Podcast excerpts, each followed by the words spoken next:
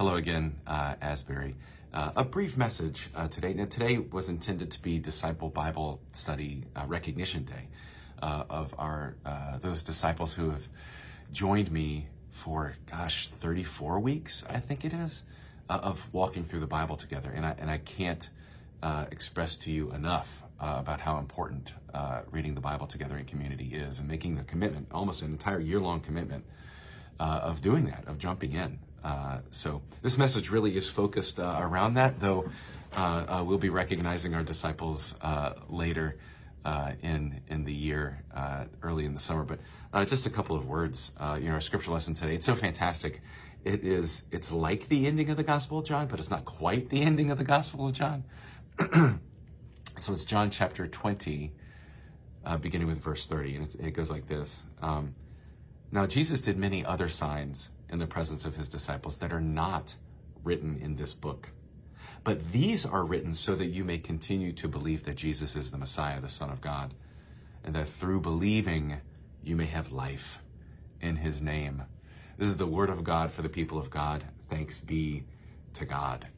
There are other things that Jesus did that are not written in this book. How exciting! At least I find that exciting you know, it reminds me, you know, when I was in um, when I was in third grade, I was absolutely obsessed with Nintendo, uh, with video games, Super Mario Brothers, Legend of Zelda, Contra, Metroid, all of those.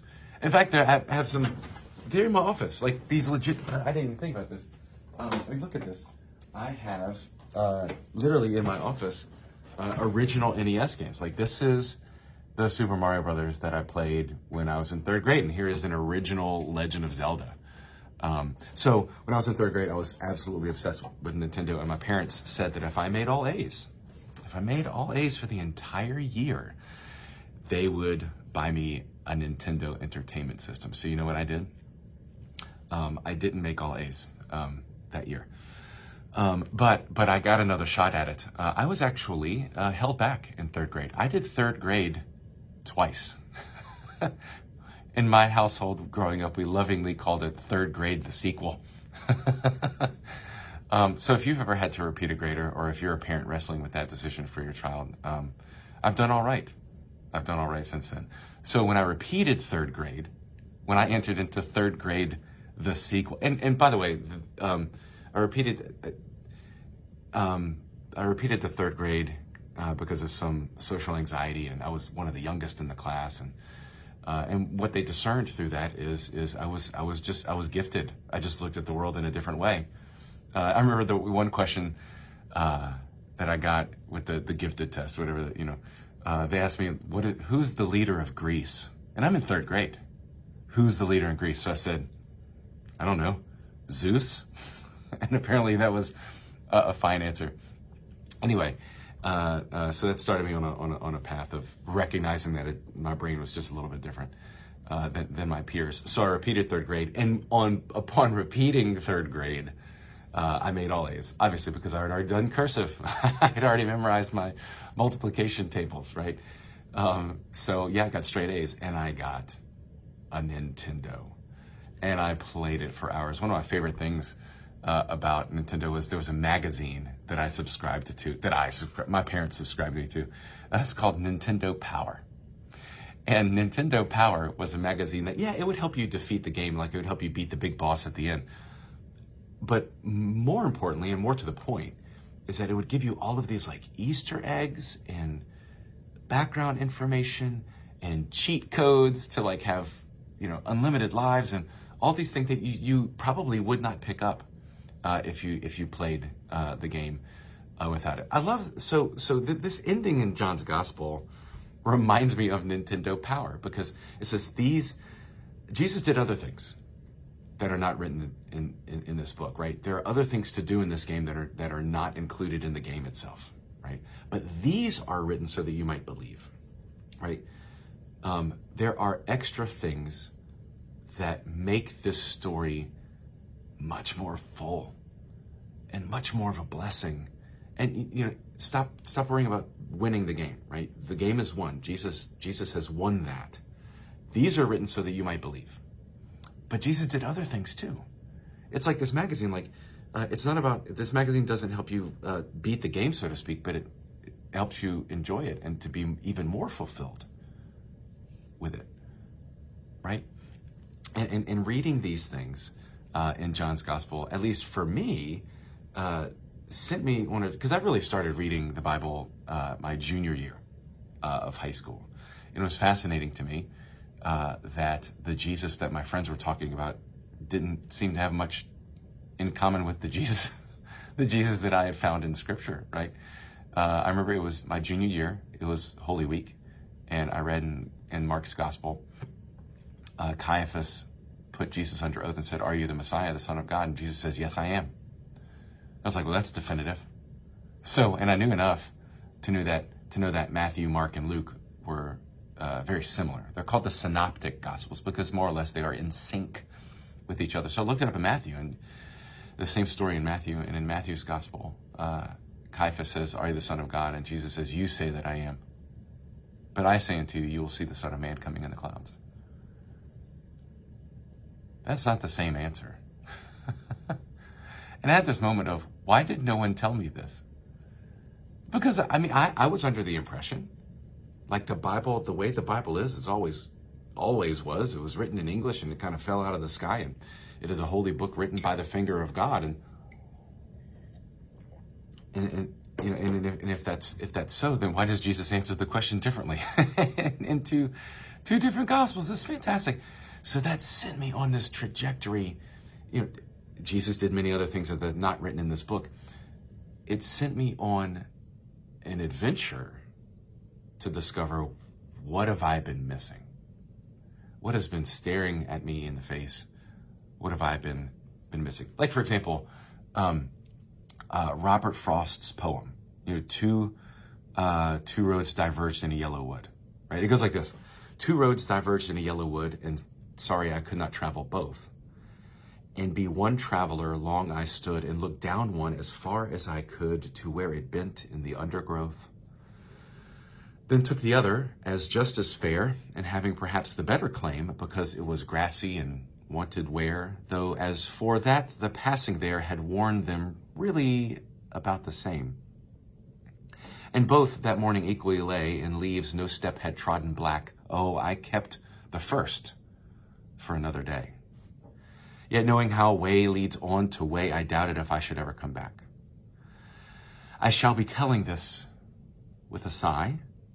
Somewhere ages and ages hence, two roads diverged in a wood, and I, I took the one less traveled by, and that has made all the difference. Now, I'm assuming most of you who have heard this poem or know anything about it would say that the poem talks about the importance of taking the road less traveled right? The blessing it is to uh, to walk the difficult path. Like, don't take the easy path. Walk the difficult path, and that's a fine sermon. And a lot of people believe that. Uh, but there is another way to read this poem. There's another way to read this. Uh, the last stanza says, "I shall be telling this with a sigh."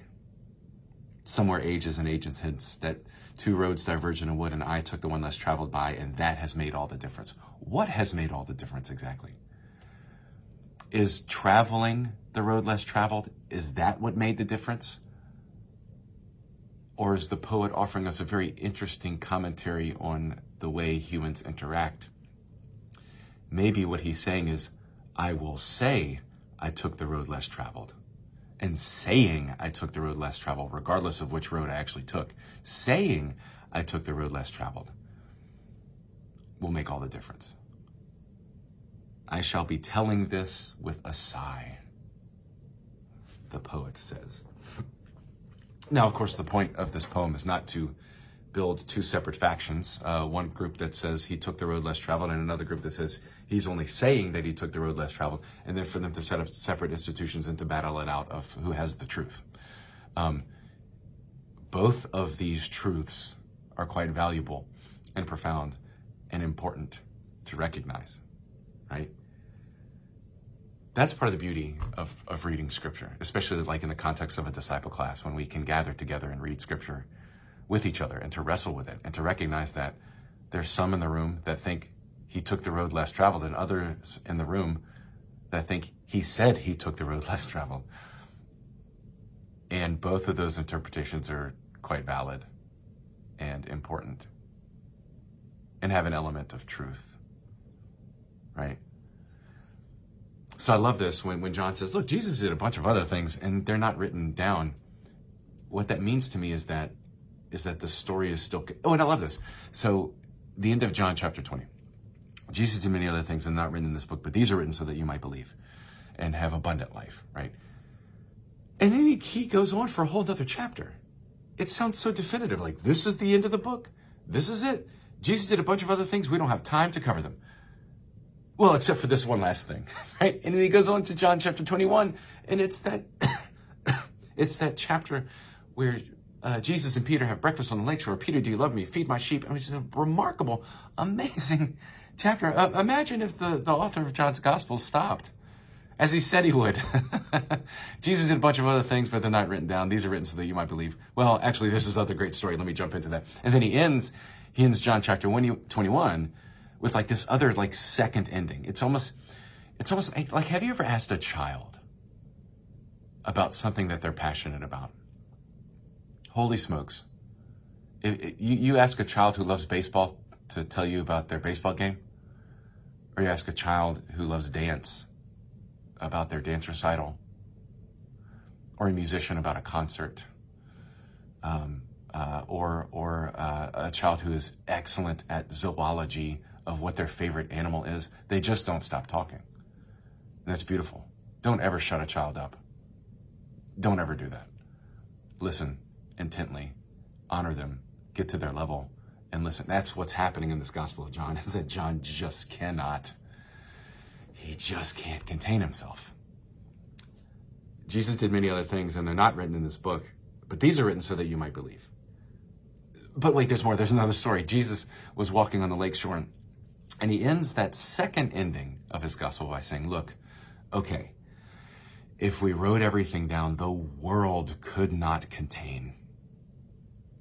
The world could not contain the stories. I would love to challenge that.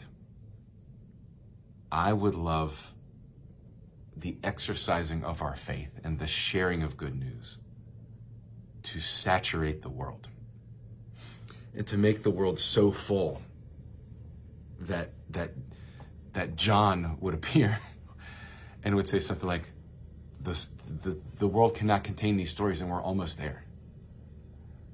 So I'd love that. I'd love to take that challenge. I would love to hear your Jesus story and your faith story.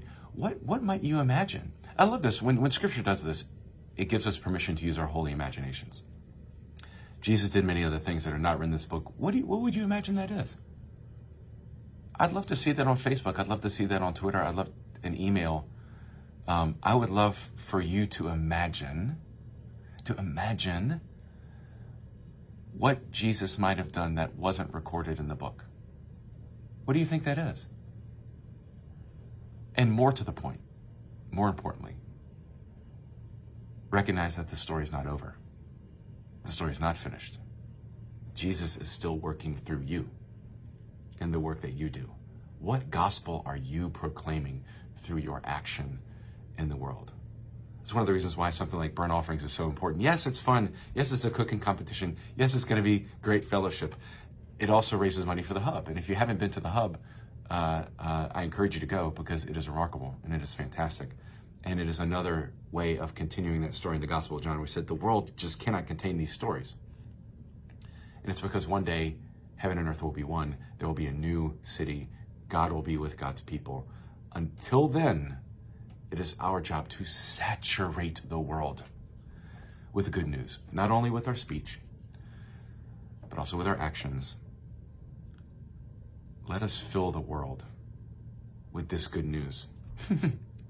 and may it be so abundant that the world has a hard time keeping it in. In the name of the Father, and of the Son, and of the Holy Spirit. Amen. Let us pray. Gracious and most loving God, even on this day, uh, I give you thanks.